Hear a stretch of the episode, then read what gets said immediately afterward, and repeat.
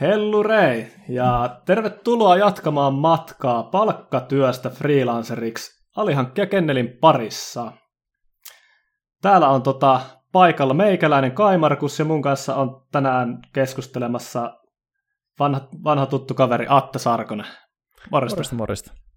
Moro, moro. Ja tota, tänään me keskustellaan freelancerin kirjanpidosta. Niinkin mielenkiintoista aiheesta. Jokaisen Joo. unelma. Syy, minkä takia jokainen lähtee freelanceriksi. Minkä takia niin se pää... yrittäjyys kiinnostaa. Saa hoitaa itse oman kirjanpidon. Yes, pääsee tekemään paperitöitä ja pääsee kuumottelemaan lakisääteisiä vastuita. Ja, siis en mä nyt tiedä, ainakin, no, mik, miksi mu, muutenkaan sä haluaisit yrittäjäksi lähteä. Niinpä, näinpä. Tämä on niinku Mut, se top one reason. Mutta kyllä se kirjanpito tosiaan, se on aiheena semmoinen, semmoinen homma, että tota, se on aika, niin kun, jos, jos mietitään semmoista tilannetta, että tota, puhutaan kirjanpidosta, niin se ei välttämättä niin kuin kerro sulle vielä yhtään mitään, jos et sä ymmärrä aiheesta. Niin tässä jaksossa me kuitenkin pyritään sit si, tota, luomaan niin kuin jotain konkretiaa tämän kirjanpito käsitteen ympärille ja, ja, ja niin kuin vähän miettimään sitä, että mitä se oikeastaan se freelancerin kirjanpito sisältää ja sitten ihan niin kuin näitä käytännön asioita sen ympäriltä, minkä kanssa ollaan itsekin painittu, että, että minkälaisia erilaisia niin kuin, toimintatapoja tässä on olemassa, millä tavalla niitä asioita hinnoitellaan, minkälaisia erilaisia vaihtoehtoja sulla on esimerkiksi taloushallinnon järjestelmien kanssa, ja ihan niin kuin näiden pohjalta sitten myös pyrittäisiin vastaamaan jollakin tavalla siihen, että miten sä onnistut valitsemaan itsellesi just se oikea ja hyvän kirjanpitäjä.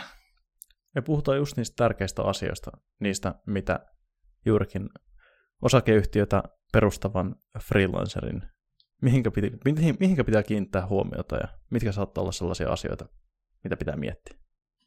Kyllä. Eikös, eikös näin?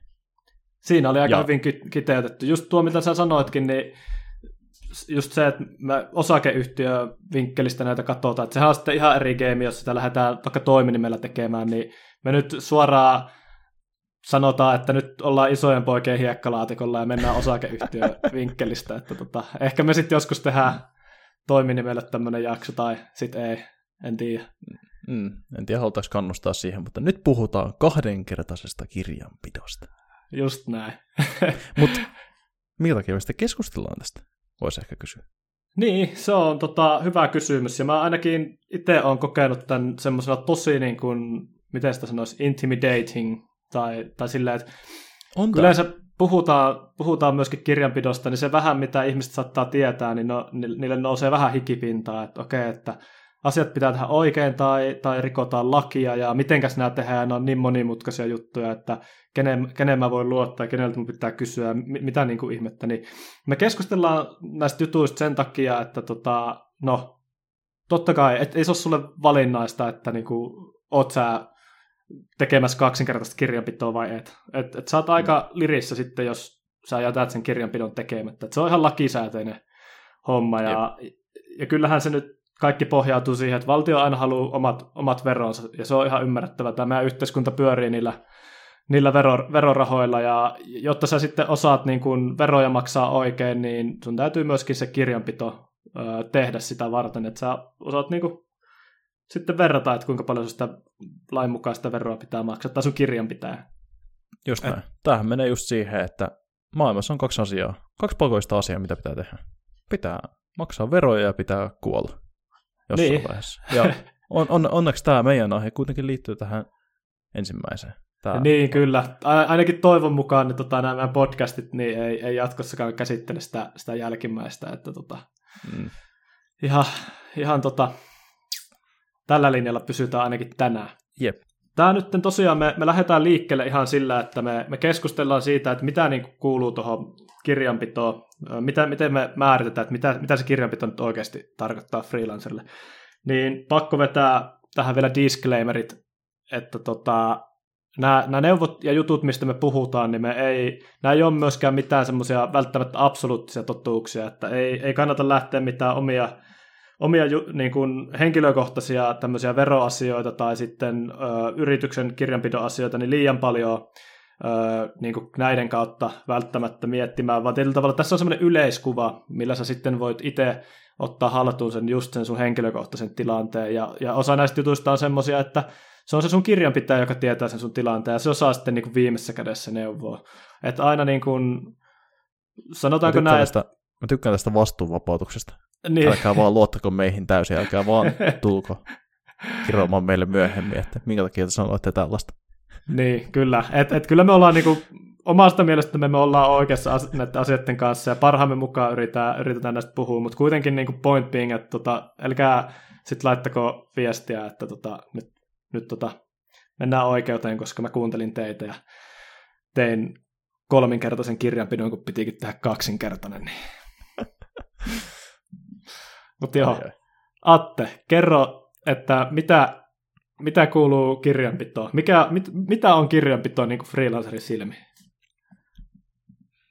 Mä voisin aloittaa ihan niin kuin low hanging fruitista, sellaista, mikä näkyy ehkä freelancerin elämässä, niin kuin arkipäiväisessä elämässä.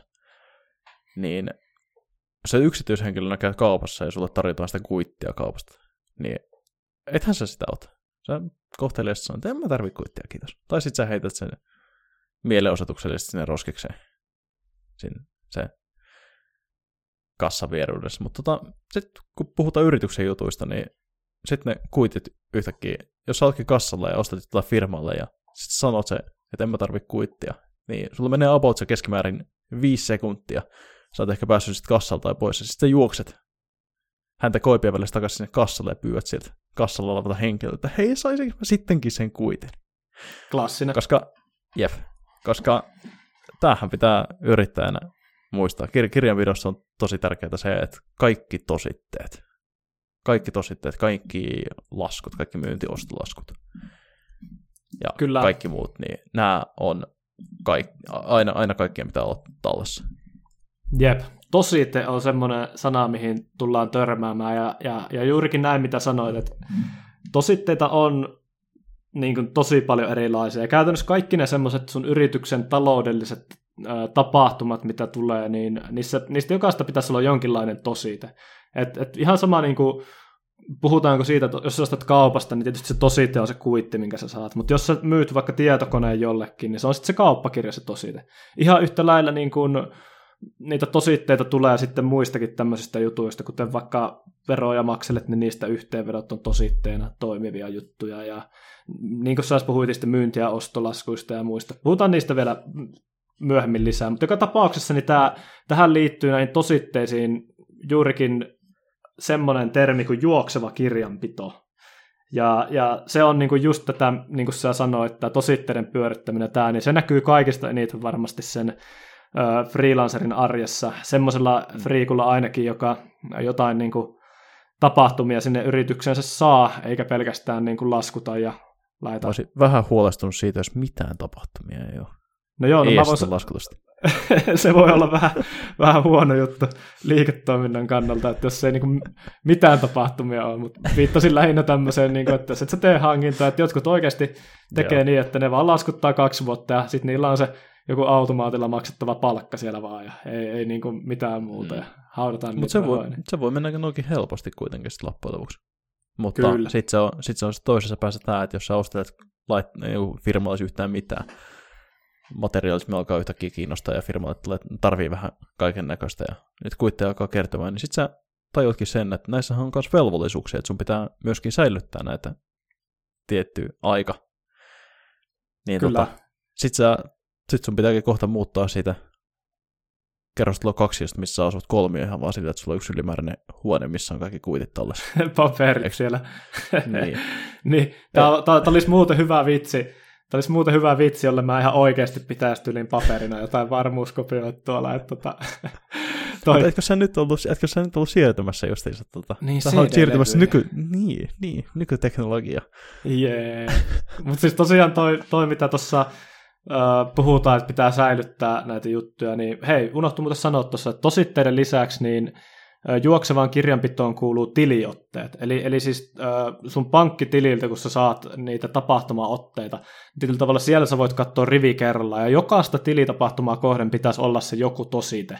Ja, ja tässä siis hu- hu- huomioksi se tietysti, että että sun yrityksessä voi olla muitakin tapahtumia, joista tulee tositteita, jotka ei näy siellä sun ö, tiliotteessa, mutta käytännössä kaikki jutut, mitä näkyy sun tiliotteessa, niin niistä täytyy olla tosite. Et se on niin kuin hyvä tietyllä tavalla tapa katsoa läpi, että ö, kaikista näistä löytyy.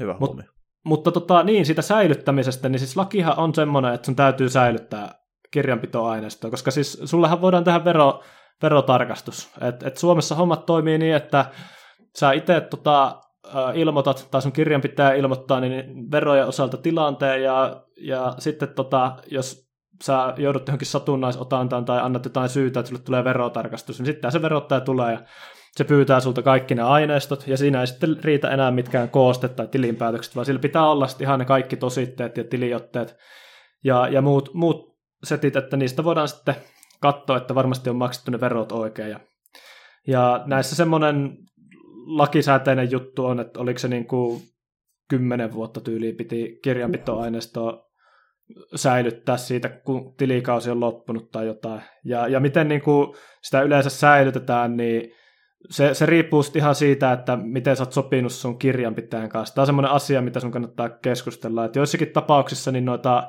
sähköiset taloushallinnon järjestelmät on niitä, jotka niin säilyttää tätä kirjanpitoa. Ja sehän on sulle itselle helppo, koska sä tiedät, että jos ne vaan on siellä, niin sun ei sitten tarvi niin stressata siitä, että se on jonkun muun vastuulla säilyttää. Mutta sitten taas yleisiä käytänteitä on nykyään ihan se, se että niin kuin, no mitä tuossa just Atte heitti läppään, niin tämä CD-levyihin siirtyminen, niin tämä on semmoinen, mistä mä itse dikkaan eniten, että mä, käytännössä mä otan ne ka- koko vuoden kaikki tositteet, kaikki kaikki liput, laput, sopimukset, mitä nyt on, on, on näitä. Ja tota, sitten mä tilinpäätöksen ja sitten mä otan ne yhteen kasaan ja mä poltan ne CD-levyille, kahdelle CD-levylle. Ja sitten mulla on niinku kaksi CD-levyä, mitkä on kahdessa eri paikassa, niin siinä on ultimaattinen niinku fyysinen varmuuskopio mun mielestä. Olisipa laite, missä olisi CD-lukija nykypäivänä. No älä.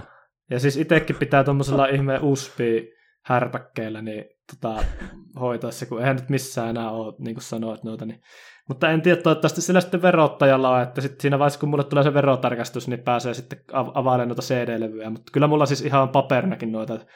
Mulla on esimerkiksi Knonsen kaksi ekaa tilikautta niin kuin täysin paperina, ja se on huvittavaa, huvittavaa nähdä, että 2018 vuoden mappi, niin kuinka paksu se on verrattuna 2019 vuoden mappiin, niin se aika lailla niin kuin tyyliin liikevaihdon kanssa niin kuin kasvaa, ei nyt lineaarisesti, mutta silleen, niin kuin, että hu- huvittavaa nähdä, että mitä enemmän bisnekset kasvaa, niin sitä paksummaksi se tulee, ja sitten tietysti ei ole niin kuin mitään järkeä olisi enää tässä vaiheessa, kun meillä on näin paljon juttuja, niin miettiä niitä, mutta kyllä mä noista mun henkilökohtaisista firmoista, niin ne CD-levyt pyöräytä, että konsulttifirma osalta. Joo. osalta että... Mitenkäs muuten tuosta mainitsit tuonne, että äh, taloushallinnon järjestelmissä pystyy myös tallentamaan noita, niin eikö se ole aikamoinen vendor-lokki? Eikö se Mä en itse asiassa tiedä. Sä... luulisin, että nyt saa siltä jotenkin ulos. Ja eihän se, vaikka sä lopettaisi niin, palvelun tota. käytön, niin kai se silti niin sopimus kattaa, että niitä säilytetään. Sitä... Tämä on muuten sellainen juttu, mikä, mikä on kiinnostavaa tästä pitäisi oh. itse, itse asiassa. Se kannattaa selvittää ihan se... niin kuin taloushallinnon järjestelmän ja kirjanpitäjän kanssa. Niin. Jep. Mutta tosiaan tämä, muistakaa säilyttää niitä, tai sopiikaa kirjanpitäjän kanssa, että se säilyttää, tai säilyttäkää niitä siellä taloushallinnon järjestelmässä. Mutta tämä oli niin kuin ydinjuttu. Mitä kuuluu juoksevaan kirjanpitoon, niin siihen kuuluu tämä juokse, äh, osakeyhtiön kirjanpitoon kuuluu tämä juokseva kirjanpito, johon liittyy ne tositteet ja tiliotteet. Mutta sitten sä sanoitkin tuossa, että on vähän huono homma, jos sillä niin firma tiliotteella yhtään mitään, niin, niin nyt sitten hmm. tota, ne, mitä siellä haluttaisiin, että on, niin on vähintäänkin ne myyntilaskut. Eli hmm. niin, no eikö se ole aika itsestään selvä, mitä meinaa myyntilasku? Niin, mun mielestä ainakin. Eikös Eikö tämä mene juoksemaan kirjanpito? Eikö tämä se alla? Ei, kyllä mä sanoisin, että tämä, tämä on erikseen kuitenkin. Mutta siis yleensä se, no ostolaskut voisi mennä juoksevaan kirjanpitoon. Tai, no, en mä nyt tiedä, miten näitä nyt sitten kategorisoi. Kyllähän nyt kaikki liittyy toisiinsa. Mutta tietyllä tavalla mä, mä itse näen, kun puhutaan myynti- ja ostolaskuista, niin myyntilaskuhan siis tarkoittaa sitä, että sä lähetät sun asiakkaalle laskun siitä sun tekemästä työstä ja sitten se maksaa sen sun tilille ja silloin tämä itse lasku toimii tositteena sulle. Mutta sitten taas mm. tämä on jär, tää, tää, mielenkiintoinen juttu, että mitä tarkoittaa ostolaskut ja tästä eteenpäin, mitä tarkoittaa osto, reskontra ja, ja nämä. Ei nyt mennä niin hirveän syvälle, mutta mut käytännössä kun sä ostat sun firmalle jotain, niin sä voit mennä sinne kaupan kassalle ja sä voit maksaa sillä kortilla ja sä saat sen tositteen. Se on yksi tapa tehdä niitä ostoja. Mutta ostolasku meinaa sit sitä, että sä voit ostaa jostain firmalta palveluita tai jonkun tuotteen, ja sitten saat sitä laskun, minkä sä maksat. Ihan niin kuin sä itsekin lähetät lasku. Ja, ja se taas sitten niin kuin on, on myöskin oma tositteensa, mutta mut tätä tarkoittaa niin kuin myynti- ja ostolaskutuksella, että ne laskut, mitä sä lähetät ja ne, mitä sä maksat, niin ne toimii sitten tositteina. Mitäs muuta kuuluu osakeyhtiön kirjanpitoon? Äh, no, jos sun liiketoiminta on kannattavaa, mitä se toivottavasti on, niin sä varmaan haluat maksaa ainakin itse palkkoja. Semmoinen yksi juttu, mikä tulee mieleen. Ja siihen liittyvät kaikki ilmoitukset, mutta tämähän on sellainen juttu, että tämä on oikeasti onneksi aika helposti toteutettavissa nykyään, että on, meillä on palkkaus.fi-palvelut esimerkiksi, jotka ottaa pientä fiitä välistä, mutta helpottaa kyllä niin oikeasti elämää aika huomattavasti.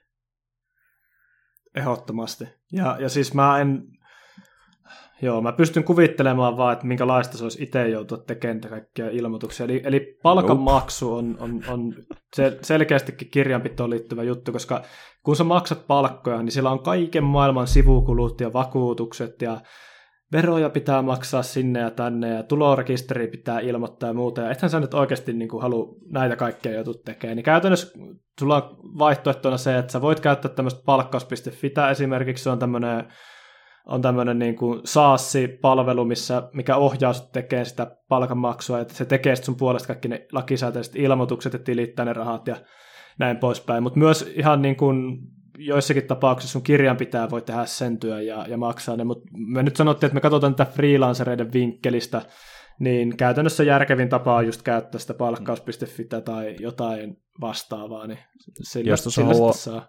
Jos tuossa haluaa säästää, niin on myös palkka.fi, joka oli muistaakseni verottajan oma palvelu, mutta se on vähän jäänyt sinne 80-luvulle ehkä, ja itse testasin sitä aikanaan ja siirryin sitten palkkaus.fi. Elämästä tuli paljon helpompaa. niin, niin, joku 10 euroa siihen menee. Mutta tosiaan, niin, kun se palkkaus.fi maksat itsellesi palkan, niin sieltä tulee taas tosite sulle sitten tämmöinen, missä on erittelyt sitä palkasta. raportit. Jep, ja, ja se on yksi... voi lähettää taas eteenpäin. Laitat talteen ja elämä jatkuu. Kyllä. Laitat niin kuin muutkin tositteet talteen ja laitat sun kirjanpitäjänä, niin saa tehdä niistä ne, ne jutut. Siinäpä oli oikeastaan, jos mietitään, niin kuin, että mitä se freelanceri niin kuin tekee niitä ostoja ja myyntejä ja palkanmaksua ja tämmöistä, niin nämä on semmoisia, mitkä on tosi paljon niin kuin yleensä freelanceri itsensä tekee, tekemiä juttuja. Ja, ja nyt sitten tässä, nämä seuraavat jutut, mistä me tullaan puhumaan, että ne liittyy ihan yhtä lailla kirjanpitoon, mutta ne on semmoisia, että niitä ei välttämättä tarvi se freelanceri ihan niin hyvin itse ymmärtää. Että niissä se vastuu on yleensä isommilta osin sen kirjanpitäjän harteilla. Ja tota, nyt sitten jos, jos näitä, näitä lähdetään käymään läpi, niin ensimmäisenä on, on semmoinen homma kuin arvonlisävero ja siihen liittyvät ilmoitukset. Ja tota, nyt sitten jos tämä arvonlisäverosta haluat kuulla enemmän ja, ja siitä, että miten se toimii, haluat ymmärtää sitä, niin meillä tuossa aikaisemmassa jaksossa niin Atte ja Kassu, tähän taisitte puhua just tästä aiheesta, että eikö teillä ollut se teidän hieno joku mikäli ei leipä esimerkki vai mikä se olikaan? En muista. Mä en edes muista edellisen podcastin aihetta, kun siitä on sen verran. Se oli se freelancerin Mutta... laitehankinnat. Eli ottakaa siis kuunteluun ah. alihankkija kenneli jakso numero 12, freelancerin laitehankinnat, äh, niin siellä, siellä puhutaan tuosta arvonlisäverosta ja miten se toimii. Mutta käytännössä niin se arvonlisävero on semmoinen homma, että sun se on sulla joko neljännesvuosittain tai vuosittain tai kuukausittain, kun sä tasaat tilit se arvonlisäveron osalta verottajan kanssa. Ja se on se sun kirjanpitäjän tehtävä laskea ne ja tehdä ne arvonlisäveroilmoitukset ja, ja sitten sen perusteella se maksetaan se alvi eteenpäin. Et, et arvonlisäveroilmoitukset, niin se on, liittyy kirjanpitoon. Öö, sitten taas semmoisia juttuja, siis tämä oli semmoinen, mikä tosiaan saattaa tulla kuukausittain tai kvartaalittain tai vuosittain, mutta sitten semmoisia juttuja, mitkä tulee vuosittain, niin on tietysti kun tilikaus päättyy, niin täytyy tehdä tilinpäätös. Ja, ja tähän tilinpäätökseen sitten liittyy muutama juttu, mitä sun kirjanpitäjä tekee, ja ei nyt mennä siitä detaille, että mitä se tilinpäätös itsessään sisältää, mutta sen lisäksi niin kun siinä samassa yhteydessä tehdään myöskin tuloveroilmoitus. Eli katsotaan, mitä sulla jää sen sun firmaan viiva alle, ja, ja siitä maksetaan sitten se yhteisövero öö, yhteisöverot tiliin, kun tilipäätös on laadittu ja lähetetty, niin sen pohjalta. Ja siihen liittyy osinkojen jakamista ja, ja näitä. Ja tämä on semmoinen juttu, että tässä on tosi iso rooli sillä sun kirjanpitäjällä.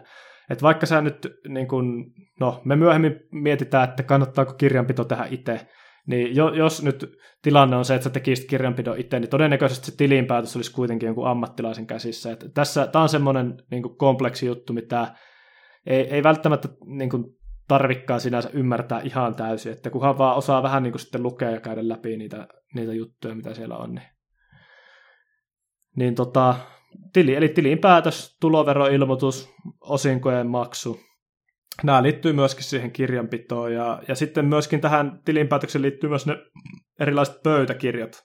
Eli toisin sanoen, kun sä päätät vaikka sit osingonjaosta tai tilinpäätöksen hyväksymisestä ja tilikauden niin paketoimisesta, niin sun täytyy pitää tämmöisiä formaaleja kokouksia, esimerkiksi tämmöinen niin varsinainen yhtiökokous. Ja, ja nämä sitten on, on semmoisia juttuja, että jos sä oot yksi yrittäjä, sä oot ainut tyyppisenä hallituksessa, niin ethän sä nyt niin kuin mitään varsinaista niin kuin kokousta järjestä ja istu siellä yksin pöydän ääressä ja näin poispäin, mutta käytännössä sä... Etpä. niin. No. Tämä, on kyllä, tämä on kyllä oikeasti niin koominen aihe sinänsä, että jos sä oot yksi yrittäjä, jos sä oot freelanceri ja sit sä asiat pitää hoitaa virallisesti, niin sit sä periaatteessa kokoonnut hallituksen kesken, kuka on sinä, sinä itse. Kyllä. Avaat kokouksen ja päätät, että nyt minä teen näin ja kaikki on yht, yllättäen samaa mieltä asiasta ja kaikki, on, kaikki hallituksen jäsenet on sitä mieltä, että tällä mennään ja sitten kokous päätetäänkin ja sitten se on virallista. No niin, Oot... eli hallituksen jäsen esittää jotain ja kaikki äänestää sitä vastaan. Ai, ai, ai. Tämä on sitten, jos on useampaa persoonallisuutta, niin sitten päästään tilanteeseen. Mutta Jep. Mutta mut tosiaan tuossa niin se ei, ei tarvitse tietää noita, että miten niitä yhtiökokouksia pidetään. Toi on nimenomaan just se, se mitä se sun kirjan pitää ottaa tekemään, niin noita pöytäkirjoja myöskin sinne tilinpäätökseen liittyen. Ja, ja tota, ne on sitten semmoisia, mitä voi ulkoista tai tehdä itse. Mutta ne oli oikeastaan, tilinpäätöksessä oli se tulovero-osingot, pöytäkirjat. Sitten tota, No ehkä ei niin kuin suurimmalla osalla freelancereista ole tarvetta, mutta jos sulla sinne sun firmaa on kertynyt tarpeeksi kyhnyä tai sä laskutat 150 euroa tunti tai teet tosi paljon tunteja kuussa, niin siellä on se tilintarkastus semmoinen juttu, mikä saattaa tulla, mutta me ei nyt mennä siihen, koska se nyt ei koske yleensä freelancereita, kun se toiminta on niin pientä, mutta se nyt jollakin tavalla liittyy kirjanpitoon myös. Jos se koskee sua, niin sitten niin good for you. niin, joo, siis kyllä. Eli se tarkoittaa silloin sitä, että sun firma omistaa paljon varoja tai että sä laskutat paljon, jos sulle tulee jotain tilintarkastusvelvollisuus. Niin kuin, että Muutenhan sitä ei tarvitse mikä se Mä en edes muista sitä itse Oliko se niin, että 200 kiloa liikevaihtoa ja jotain, oliko se 100 tonnia taseessa tai jotain? En muista ihan täysin. No ei se ole yhtään mitään.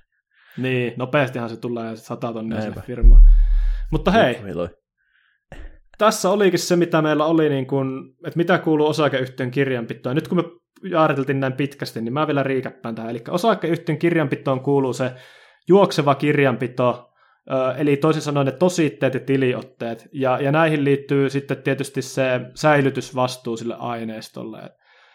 Kirjanpitoon liittyy se myyntilaskut ja ostolaskut, kun sä laskutat asiakasta, kun sä ostat tavaraa, palkanmaksuun liittyvät jutut, sitten tämän lisäksi oli se arvonlisäverojuttu, mitä sun piti pitää mielessä ja mitä sun kirjan pitää hoitaa, ja sitten tämä vuosittainen rumpa, tilinpäätös, tulovero-osingot, pöytäkirjat, jne. Niin siinä oli oikeastaan kaikki, kaikki niin kuin relevantit jutut, ja, ja kuten sanoin tuossa, niin ei se niin kaikkia näitä tarvi ihan täysin ymmärtää, että tota, kunhan nyt ymmärrät, mikä tilinpäätös on, niin ei sun tarvitse välttämättä tähän hirveän detaililla sitä ymmärtää mm. muuta. Että. Näinpä, Mut niin. on tietyn yleisellä tasolla. Sillä pärjää Ja kunhan sulla on kirjanpitäjä, kenelle sä voit kysyä, ja kuka osaa suomeksi sulle niitä sanoa, silläkin pääsee pitkälle. Näinpä, näinpä, jep. Mites Kysyminen tota... auttaa aina. Todellakin. Öö, Mutta nyt kun me tietää, että mitä kirjan, kirjanpito on, niin tota, nyt sitten herää kysymys, että mikä on oikeasti paras tapa järjestää se kirjanpito freelancerin osalta. Et, et siis sehän nyt pitää ymmärtää se, että se on ihan eri asia järjestää kirjanpitoa yritykselle, jolla on 5 miljoonaa liikevaihtoa ja 30 työntekijää tai 50 työntekijää versus, että et sulla on niinku yhden hengen osakeyhtiö, jolla sä laskuttelet. Niin, niin tietyllä tavalla tässä, that being said, niin just, just nyt sitten kysymys kuuluu, että mikä sitten on sille freelancerille just se paras, paras tapa. Ja tässähän mennään aika niin kuin lightweight-sarjassa niin kuin monilta osin, mutta no, kannattaako sitä lähteä tekemään itse? Niin. Tämä, tämä, tämä on sellainen kysymys, mitä jokaisen pitää kysyä itseltään ja miettiä sitten, että onko, on, niin, jo, jo, jos olet sellainen henkilö, että sä haluat itse hallita kaikkia niitä asioita ja tietää ja ymmärtää ne asiat ihan niin kuin perinpohjaisesti, niin en mä näe mitään syytä sille, minkä takia sitä ei voisi tehdä itse. Mutta tota, tämä ehkä kertoo jotain musta ihmisenä itse. Mutta mä koen olevani välillä aika laiska ihminen. Ja mä mieluummin maksan muutaman niin kuin, tehdyn työtunnin määrän siitä, että joku toinen jeesaa mua noissa asioissa, kun taas sitten itse puolestaan ää, käyttäisin tätä niin kuin, psyykkistä energiaa, niin mitä mulla on jäljellä, mitä mulla on tarjolla X määrä asioihin vuorokauden aikana, niin käytänkö mä sitä sit siihen, että mä keskityn tämän asian hiomiseen. Ja sitten puolestaan menetän kymmenen vuotta luultavasti elivuosia, niin sen stressin seurauksena. Jep. Että tämähän on just sellainen, että jokaisen pitää vaan yksinkertaisesti miettiä itse, että mitä, mi, mi, mikä, niinku, mikä sopii siihen, millainen ratkaisu sopii siihen omaan tilanteeseen. Ja mä, tota, omien tarpeiden pohjalta. Mä, mä ehkä jopa sanoisin, että tota, mä ehkä sanoisin, että vielä parempi nyrkkisääntö on se, että jos sä mietit, että pitäisikö sun tehdä itse sitä kirjanpitoa, niin ei sun pitäisi. Jos, sä, jos sulla on valmius... Jos, ei pitäisi, mutta on, voit. Niin, mutta jo, jo, jos sun pitää miettiä sitä, että teekö mä sitä itse, että niin kuin, pystyykö mä tekemään vaikka sitä, niin silloin sä et, niin kuin, sun ei kannata tehdä sitä. Siellä voi tulla niin kalliita virheitä. Ja se, että tietyllä tavalla sitten, jos sä taas oot niin itse varma, että sä tiedät, että sä osaat varmasti tehdä se oikein, ja sulla on kokemusta ja ymmärrystä ja näin poispäin, niin et sä sitten siinä vaiheessa niin kuin joudun miettimään sitä, että pitäisikö mun tehdä tätä ja pitäisikö mun opetella. mun vinkki on se, että jos sun täytyy opetella tekemään, niin elää missään nimessä tee itse sitä. Siis mä voin sen sanoa, että vaikka nyt niin kuin päällisin puoli yliopistossa opetettiin kaikki kirjanpidon perusteet ja kaksikertaiset kirjanpidot ja, ja, ja, ja tämmöiset jutut, niin ja, ja vaikka mä oon pyörittänyt firmoja vuosia ja ollut tosi, tosi, tosi handsonina kiinni kirjanpidossa, mä en ehkä siltikään lähtisi tekemään muuta kuin, niin kuin tosi yksinkertaisen yrityksen kirjanpitoa itse. Ja mä en missään nimessä lähtisi sen tilinpäätöstä tekemään, niin mun mielestä se vaan ei ole oikeasti sen arvosta, koska jos sulla on joku, joka on hyvä siinä, niin se pystyy tekemään niin paljon tehokkaammin, että, että tota, mm. Tämä menee just siihen, että annetaan, annetaan ihmisten keskittyä siihen, missä ne on parhaimpia ja mitä ne oikeasti haluaa tehdä. Jep. Ja kyllä tota, niin, no. Mutta en Jokainen... tiedä, jos, jos siis kuuntelijoista joku on superihminen ja välttämättä haluaa tehdä itse. Niin, niin... tai sitten alanvaihtaja, kato jostain tilitoimistosta. Niin, niin totta, jep. Just tällainen. You never know. on. Just näin, just näin. Eri ihmisillä on eri tilanteet, ja niinhän se menee muutenkin kirjanpitoon. Nimittäin ei yleensä ole mitään one size fits allia. No, no jollakin tasolla on. Et sanotaanko, että mekin meillä on tietyllä tavalla muotti meidän omille konsulteille. Meillä on kumppani, joka tarjoaa palveluita, ja meillä on semmoinen tietynlainen muotti, millä lähdetään, mutta kyllä se silti niin kuin käydään jokaisen kanssa läpi, että mitkä on ne, just ne sun omat tarpeet. Ja, ja, ja tietyllä tavalla niin kuin suuri osa friikuista voi mennä jollain semmoisella geneerisellä, ja se voi olla niille paras, mutta sitten taas joillekin voi tulla isoja hyötyä siitä, että että et mietitään niiden omien tarpeiden pohjalta, että mikä se on. Ja, ja se hyöty voi olla sitä, että se tekee sun elämästä helpompaa, se voi tehdä sitä kustannustehokkaampaa, se voi, se voi auttaa sinua tekemään parempia valintoja sun bisneksen kannalta, jos sä vaikka saat jotain, jotain tietoa, tietoa parempaa taloudesta ja, ja näin poispäin, niin mä, mä oon itse aika vahvasti sitä mieltä, että kannattaa miettiä just sen sun oman vinkkelin kautta, että et, niin mikä se siihen sun tilanteeseen on sopiva. Ja, ja tämä nyt on oikeastaan sitten semmoinen juttukin, mitä me tässä seuraavaksi tullaan käsittelemään. Eli nyt, nyt kun me todettiin, että tota, no ehkä ei kannata lähteä tekemään itse, jolle haluaa vähän niin elää veitsenterällä, ja ei nyt ole olemassa mitään one size fits allia, niin näiden pohjalta sitten voitaisiin vähän niin kuin pohtia, että miten ne jutut sitten eroavat toisistaan ja, ja kenelle sitten sopii mikäkin. Eli puhutaan nyt niin kuin näistä palvelun tarjoajista, että miten sä valitset oikein kirjanpitäjä, minkä tyylisiä kirjanpitäjiä on, minkälaisia hinnoittelumalleja on, toimintatapoja, ja koitetaan näistä saada joku semmoinen punainen lanka tietyllä tavalla, että käydään läpi näitä erilaisia, erilaisia tyylejä, ja sitten mietitään vähän, että mikä sopii kenellekin, niin se sitten on semmoinen hyvä pohja, pohja siihen semmoiseen omaan pohdintaan, että voisi itse miettiä, että mikä just se oma tilanne on ja, ja mistä vinkkelistä niin katsoa näitä asioita. Kuulostaa oikein hyvältä. Ei muuta kuin sukelletaan, sukelletaan inne. No joo, ei siinä lähdetään kuule saman tien vaan miettimään. Mä sanoin, että puhutaan palvelun tarjoajista, niin mitenköhän me voitaisiin jakaa näitä, tota, niin kuin mä sanoin, niin on erilaisia tilitoimistoja ja on freelance-kirjanpitäjiä ja vaikka mitä. Ja, no ehkä, niin, ehkä me nyt sitten vedetään se linjanveto sitten se koon mukaan. Että on olemassa, no mä sanoisin, että on olemassa isoja niin korporaatioita, se on kirjanpitäjiä, tulee meille Talenom, Talenom hoitaa Knonsen juttuja ja semmoiset isot korporaatit pystyy skaalaamaan sitten vaikka niin kymmenen miljoonista sun toimintaa, mutta se ei välttämättä ole tarkoituksen omasta sitten tota, sille freelancerille, koska no, en tiedä, ei kukaan, mä melkein väittäisin, että kukaan ei yksin yrittäjänä, niin ainakaan freelancerina, niin tuu luomaan semmoista taakkaa, että sitä ei pystyisi niin kuin yksi henkilö tekemään sitä kirjanpitoa. Niin ehkä Jos tässä pystyy, nyt... niin sit nostan kyllä hattu.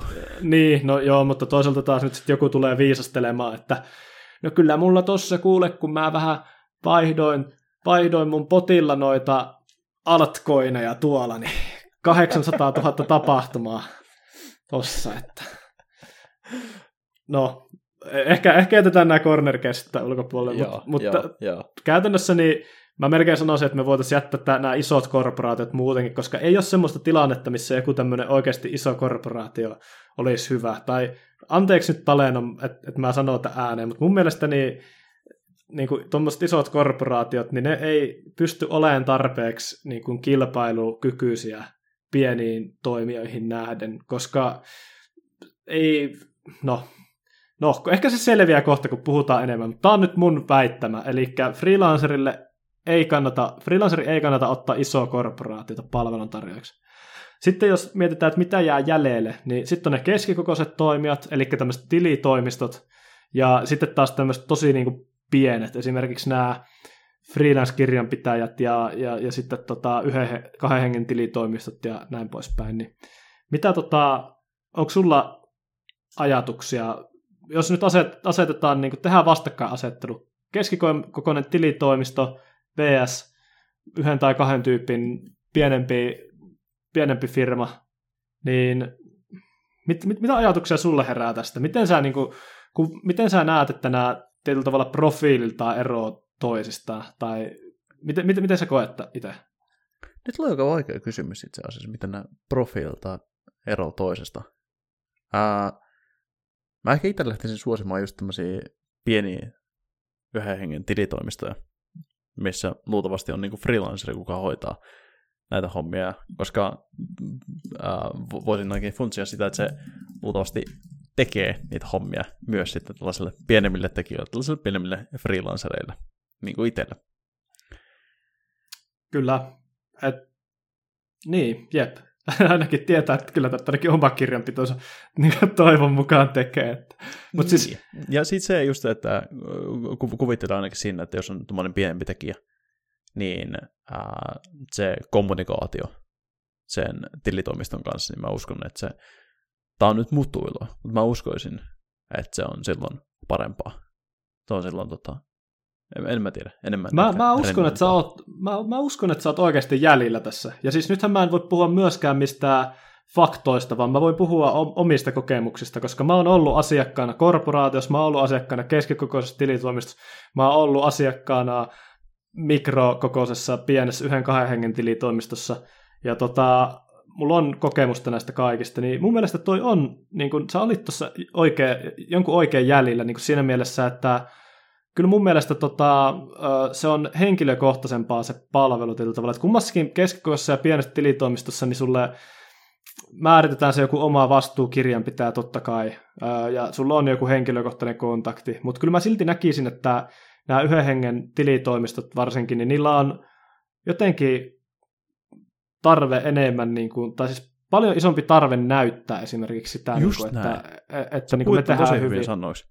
Et, et, et, sä, sä et ole niin kuin yksi 200 asiakkaasta, joita asiantuntijoiden väleillä saatetaan he liikutella ja näin poispäin, vaan sä oot jollakin tavalla niin kuin henkilökohtaisesti vastuussa siitä, siitä niin kuin enemmän pienessä. Ja mä näkisin, että tässä nyt sitten tulee myös tähän samaan asiaan liittyy tosi vahvasti se niin kuin riski myöskin tässä, että, että sehän on myös sulle riski. Mieti, että jos sulla on joku establishoitunut tilitoimisto, millä on paljon asiakkaita ja 25 asiantuntijaa, niin sä voit olla varma, että se on niin kuin, no, siellä ei ole vaan se yksi kirjanpitäjä, vaan siellä on se koko yritys se homman takana, niin se luo semmoista tietyllä tavalla se luo semmoista tietyllä tavalla turvaa sinne, minkä mä näen hyvänä puolena tuossa. Et, et, et sitten taas, jos puhutaan näistä pienistä tilitoimistoista, niin silloin sä saatat ottaa riskiä, että sä osaa esimerkiksi validoida sitä osaamista tai muuta, niin, niin tota, siellä sitten ei välttämättä, jos se on henkilöitynyt siihen yhteen tyyppiin, niin mitä sitten kun se yksi tyyppi jää juna alle, tai mitä sitten kun se poluttaa sen loppuun ja ei pysty tekemään sitä sun kirjanpitoa.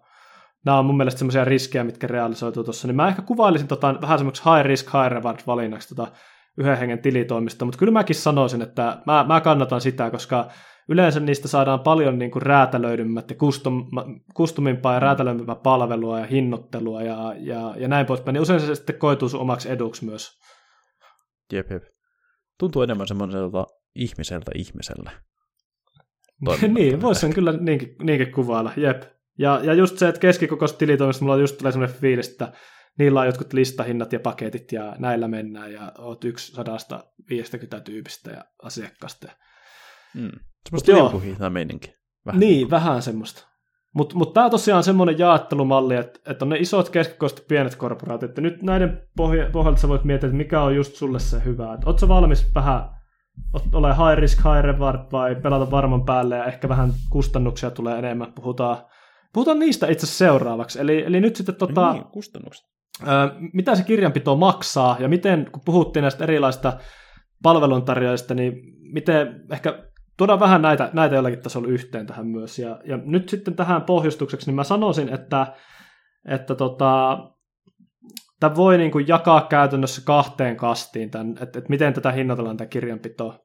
Ehkä on jotain muitakin tapoja, mutta tämä on nyt niin kuin semmoista, mitä mulla on tullut vastaan. Toinen on kiinteä hinnoittelu, eli esimerkiksi X euroa kuukaudessa sisältäen kaiken. Tämän kiinteän hinnoittelun lisäksi saattaa tulla jotain tämmöisiä listahintoja, että alvi-ilmoitus maksaa X euroa, tilinpäätös maksaa X euroa, öö, niin kuin vaikka on kuinka kiinteät hinnat, tai sitten ne saattaa olla näissä kiinteissä hinnoissa sisällä.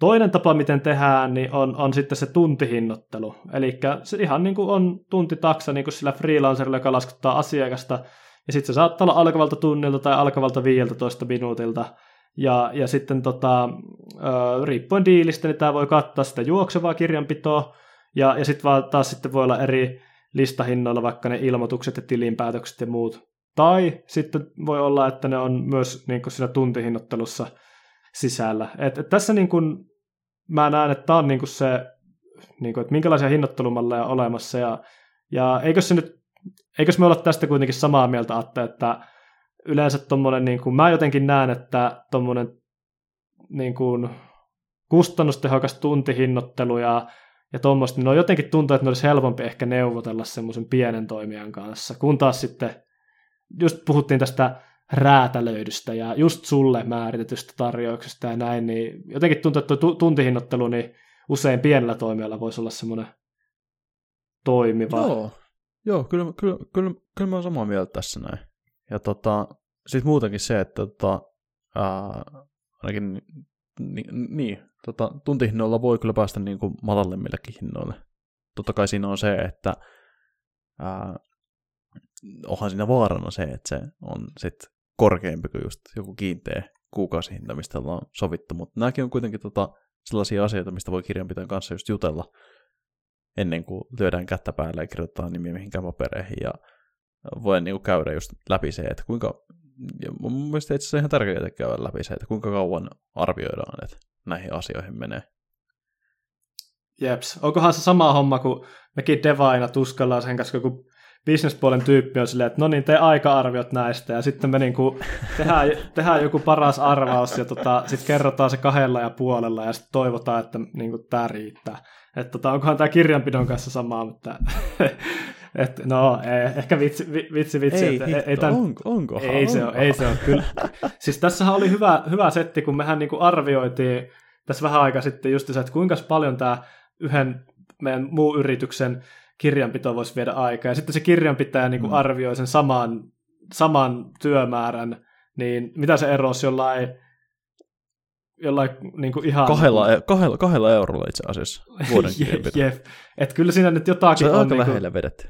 Jep, jotakin siinä on taustalla. Kyllä mä, san, mä väittäisin, että se on helpompi arvioida. Mutta se voi olla sun uhka tai mahdollisuus. Kiinteät hinnat vs. tuntihinnoittelu, niin totta kai jos sä saat neuvoteltua hyvän kiinteän hinnan, niin se voi olla sun eduksi tai sitten se voi olla sun haitaksi.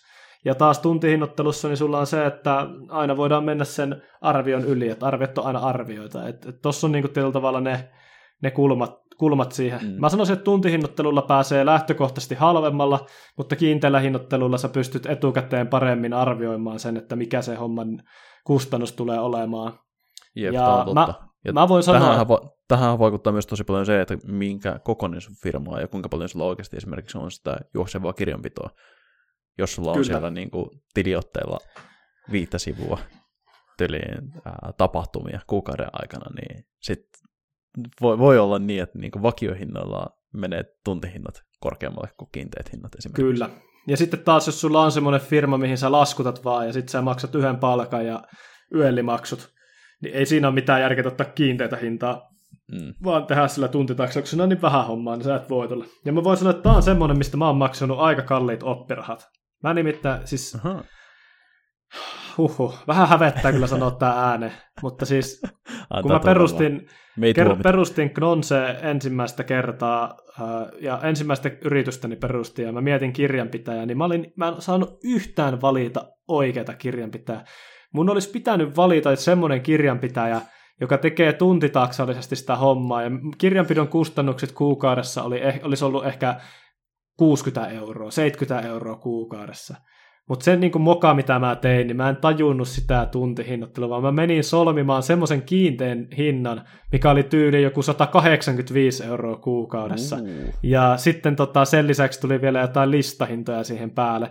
Niin voin muuten sen sanoa, että kyllä meinas vähän sen tota, tota, kirpasta, kun ei oikein ollut, ollut mitään kassavirtaa, niin maksella jotain kahta, 200 kirjanpidosta. Ja se oli ihan järjetöntä ihan turhaa kulua. Mutta kun siellä oli niin kova pelko vaan, että pitää saada kirjanpitoa, koska se on lakisääteinen ja ei ollut tietoa siitä, että mitkä ne vaihtoehdot, niin älkää please kukaan tehkö tätä samaa virhettä. Ainakin, että nyt kun te olette kuunnellut tämän jakson, niin olkaa, olkaa viisampia kuin Kaimarkus ja laskekaa ja arvioikaa ja no, lähtökohtaisesti ottakaa se tuntihinta, jollei teillä ole sitten tietoa paremmasta. Mä nostan hattua tästä sun avoimuudesta. Tämä on tota, tosi hyvä tämmöinen oppiraha, minkä oot kokenut ja jaat sen nyt muille kaikille. No hei, eikö ja... se ole vähän niin kuin ideanakin tässä, että me, me kerrotaan, että mm. mitä, mitä kaikkea me ollaan tehty väärin ja muiden ei tarvitse sitten enää tehdä niitä samoja virheitä. Just näin. Tämän jälkeen on oppinut, että ai hitto, se kilpailuttaminen on oikeasti ihan fiksua ja tajunnut senkin, että ei noin kiinteähintaiset projektit itse freelancerillekaan ole oikein niitä parhaimpia. Että kyllä se tuntihinnalla kannattaa mieluummin mennä näissä asioissa. Niin, kyllä eiköhän se, sekin opittiin aika samat, nopeasti jep, kyllä. Että... Sa- samat, samat asiat pätee kirjanpitoonkin selvästikin. Kyllä.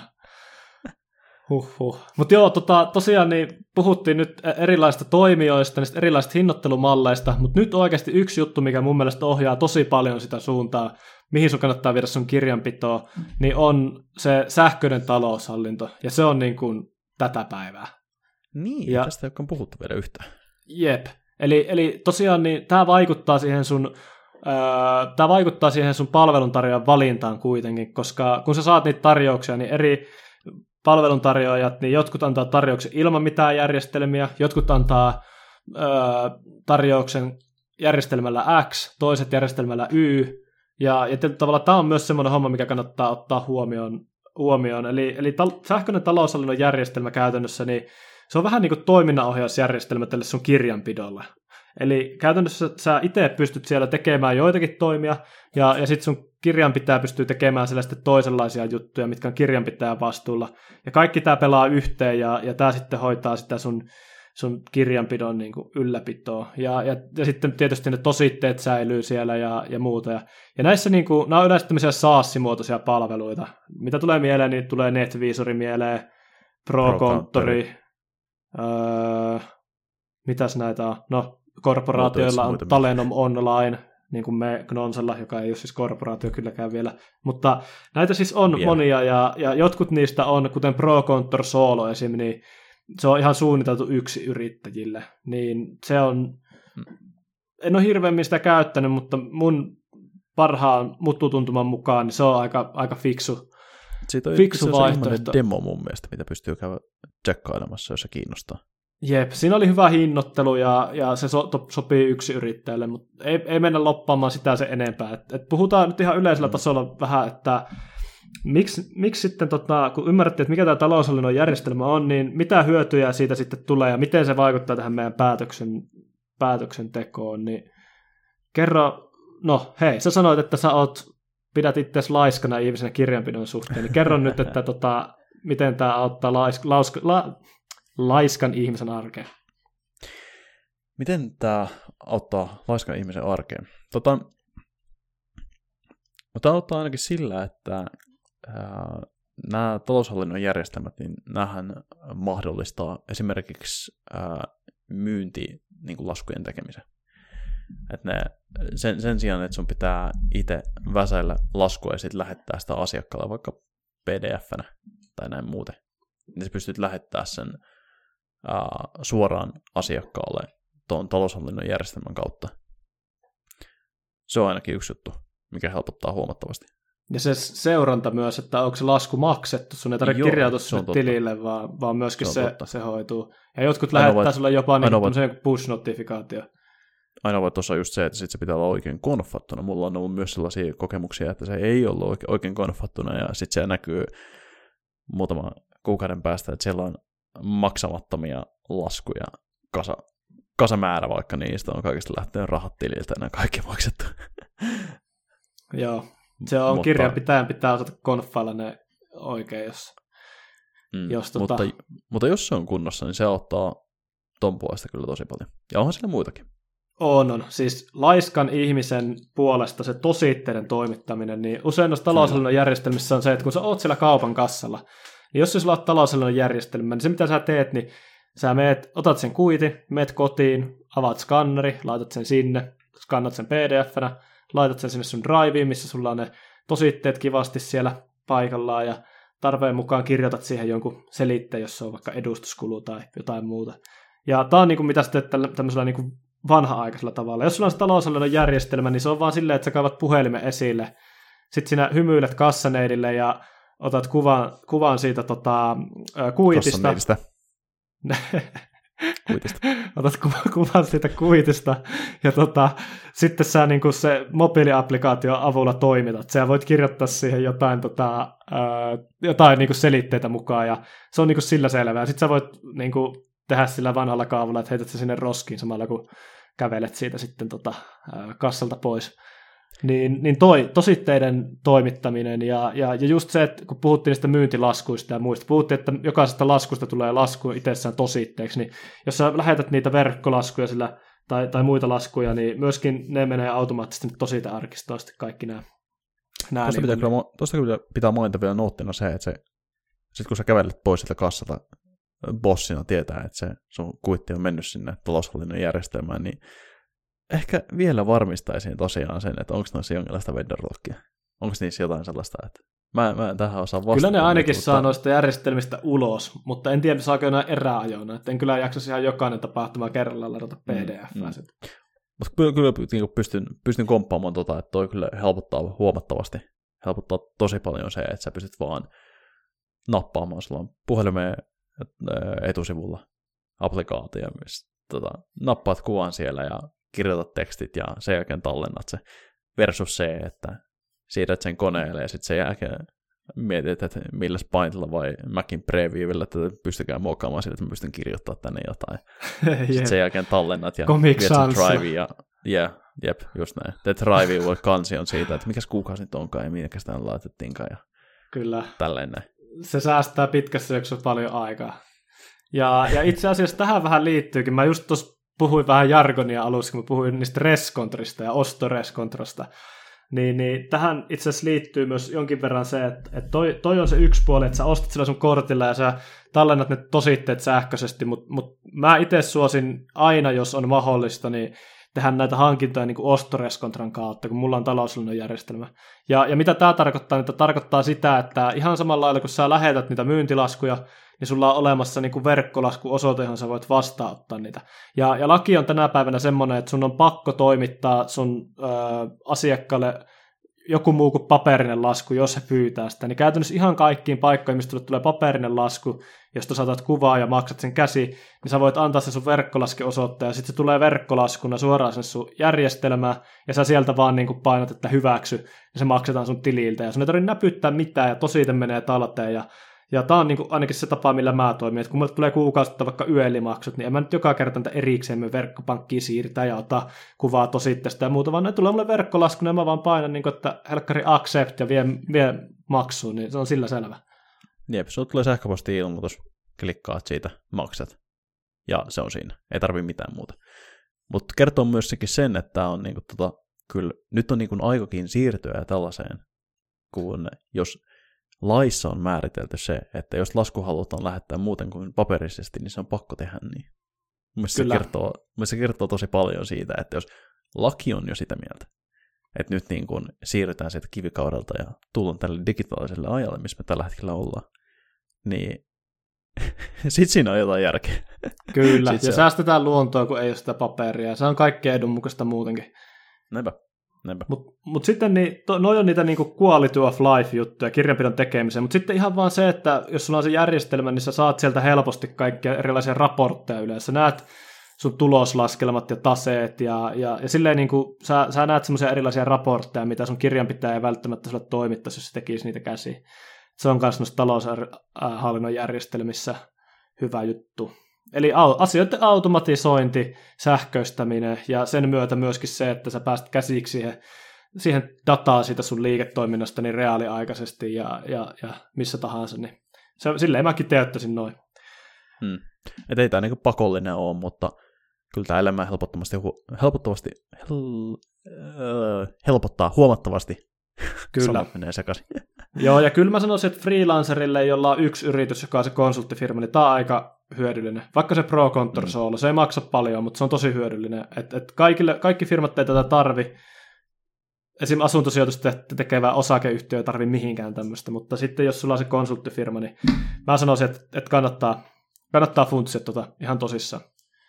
Jep. Uh, vielä viimeinen, viimeinen juttu, mikä mun mielestä kannattaa nostaa yl, ylös tässä tota, ennen kuin riikäpätää, että et m- miten, niin miten sä valitset sen sun kirjanpitäjän, niin on myös se niin kuin, yleinen konsultaatio, mitä sä saat sieltä. Eli sä haluat semmoisen kirjanpitäjän kuitenkin, joka osaa myöskin kertoa sulle, että miten sä nostat tehokkaasti esimerkiksi sitä rahaa sieltä sun firmasta, että nostatko sä osinkoja vai maksatko sä palkkaa vai mitä sä teet. Niin tämmöinen yleinen konsultaatio verotukseen ja muihin juttuihin liittyen, niin ota siinä selvää, että pystytäänkö tätä sulle millä tasolla tarjoamaan, ja, ja sen lisäksi myöskin sitten, että mitä se maksaa, että niin kuin mikä on sen työn tietyllä tavalla hinta, koska se voi tulla yllätyksenä että et se maksaakin niin kuin satoja euroja per tunti.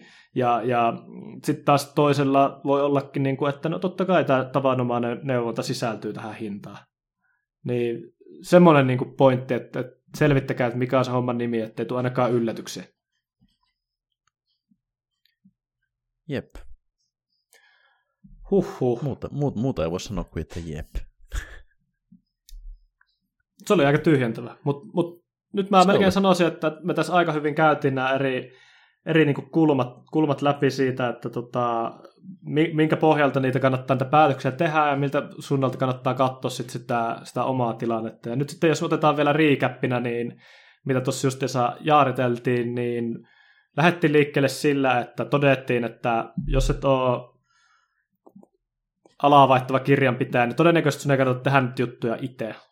Todettiin, että jokaiselle ei ole olemassa semmoista one size fits all tapausta, vaikka joillakin se saattaa toimia, vaan me, kannustetaan ainakin ihmisiä siihen, että mietitään aina sitä niin kuin omaa, omaa tarvetta juurikin, eikä, eikä mennä niillä geneerisillä vaihtoehdoilla. Silleen saadaan hyvät hinnat, saadaan just se, ne palvelut, mitä itselle, itselle tarvii, ja ei, ei mitään turhaa tai ylimääräistä.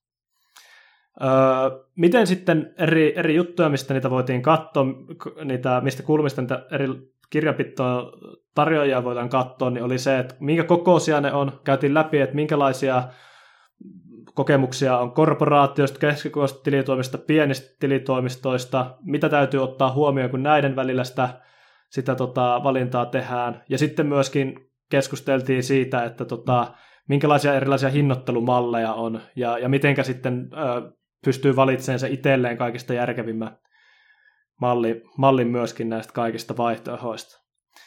Lopuksi vielä keskusteltiin taloushallinnon järjestelmistä, siitä, että ne automatisoi ja helpottaa sun elämää, ne tekee asioista tehokkaampia, ne tarjoaa sulle reaaliaikaista tietoa, niin jos nämä on sellaisia asioita, mitä sä arvostat, niin ehdottomasti ota, ota nämä huomioon sun pohdinnassa ja, ja sitten myös nuo ylimääräiset konsultaatiot ja palvelut tuossa lopussa sanottiin. Niin mä sanoisin, että noin kun sulla on mielessä ja sä, sä ne hommat käyt läpi, niin siitä pitäisi päästä aika, aika hyvään lopputulokseen, ainakin niin kuin mun parhaan, parhaan osaamisen puolestani sanottuna.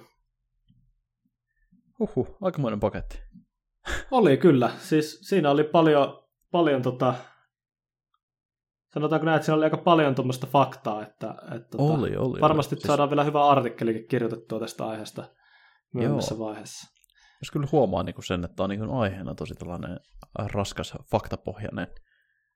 Niin kuin puhuttiinkin, niin kuin lakisääteinen homma, niin tällaista se vaan on. Sellaisen kyllä. pitää olla.